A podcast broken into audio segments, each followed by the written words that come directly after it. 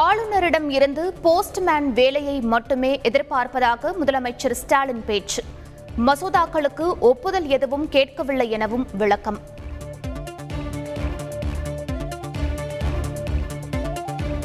உயர்கல்வியை மாற்றியமைத்து தேசிய கல்விக் கொள்கையையும் செயல்படுத்த வேண்டும். பல்கலைக்கழக துணை வேந்தர்களுக்கு ஆளுநர் ஆர் என் ரவி அறிவுறுத்தல்.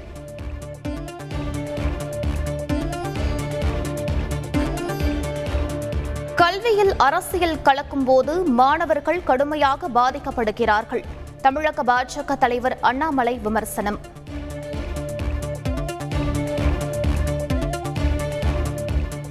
மதுரவாயல் துறைமுக மேம்பாலத்தின் முதற்கட்ட பணிகள் தொன்னூற்றைந்து சதவீதம் நிறைவு. ஒப்பந்தம் மேற்கொள்ள மத்திய அமைச்சர் நிதின் கட்கரி வரவுள்ளதாக அமைச்சர் ஏவவேலு தகவல்.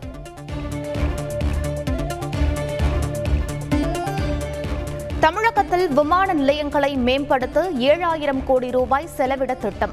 இந்திய விமான நிலைய தென்மண்டல செயல் இயக்குநர் சஞ்சீவ் ஜிண்டால் தகவல்.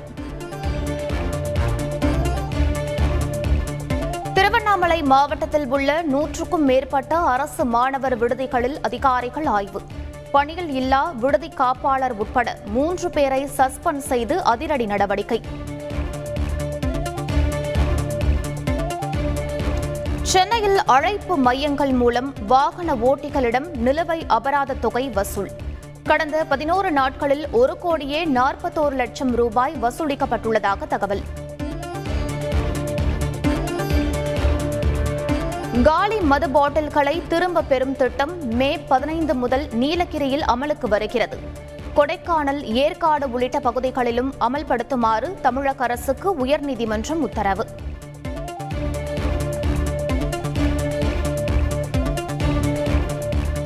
நெல்லை வியாபாரி கொலை வழக்கில் எஸ்ஐ உட்பட ஆறு பேர் கைது. முன் விரோதம் காரணமாக கொலை செய்தது அம்பலம். பஹ்ரைனில் சம்பளம் இல்லாமல் தவிப்பதாக தமிழர்கள் வேதனை. மீட்டு அழைத்து வருமாறு கள்ளக்குறிச்சி மாவட்ட ஆட்சியரிடம் உறவினர்கள் மனு. பதினாறு யூடியூப் சேனல்களை முடக்கியது மத்திய அரசு.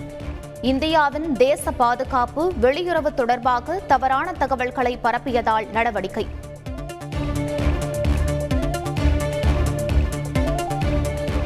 தமிழகத்தில் பல்கலைக்கழக துணைவேந்தர்களை அரசே நியமிக்கும் மசோதா சட்டப்பேரவையில் நிறைவேற்றம்.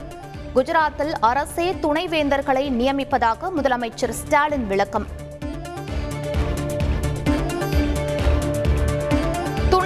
அமைச்சர்கள் நியமனத்தில் ஆளுநர் தனிச்சையாக செயல்படுகிறார். மாநில அரசை மதிக்காமல் செயல்படும் போக்கு தலை தூக்கி வருவதாக முதலமைச்சர் ஸ்டாலின் குற்றச்சாட்டு. துணைவேந்தர்களை அரசு நியமிக்கும் சட்ட திருத்த மசோதாவை கண்டித்து பாஜக உறுப்பினர்கள் வெளிநடப்பு. சந்தர்ப்ப சூழ்நிலைக்கு ஏற்ப திமுக அரசு இரட்டை வேடம் போடுவதாக எதிர்க்கட்சி துணைத் தலைவர் ஓ பன்னீர்செல்வம் விமர்சனம்.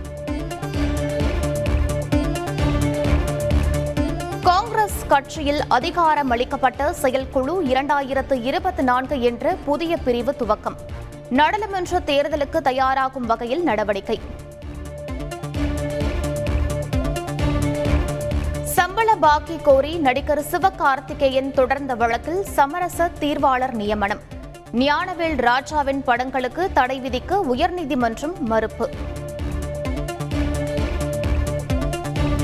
தெருவோர குழந்தைகளின் மறுவாழ்வு திட்டம். தேசிய குழந்தைகள் உரிமை பாதுகாப்பு ஆணையத்தின் முன்மொழிவை பின்பற்ற மாநில அரசுகளுக்கு உத்தரவு. மின் உற்பத்தி நிலையங்களுக்கு கூடுதலாக நூற்று பதினோரு மில்லியன் டன் நிலக்கரி விநியோகம். கூடுதல் பெட்டிகள் மூலம் கொண்டு சேர்த்ததாக ரயில்வே துறை தகவல்.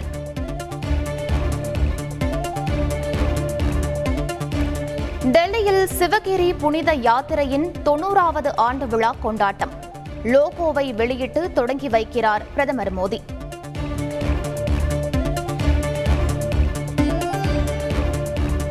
சீனாவில் இருந்து இந்தியா வரும் சுற்றுலா பயணிகளுக்கு விசா கிடையாது என அறிவிப்பு. இந்தியா திரும்பிய மாணவர்கள் மீண்டும் செல்வதற்கு சீனா விசா வழங்க மறுப்பதால் பதிலடி.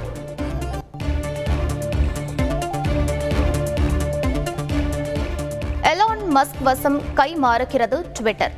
நாற்பத்து மூன்று மில்லியன் டாலருக்கு விற்பனை செய்ய ட்விட்டர் நிறுவனம் ஒப்புதல்.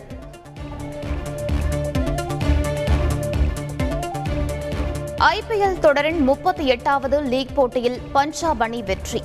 பதினோரு ரன்கள் வித்தியாசத்தில் சென்னை அணியை வீழ்த்தியது.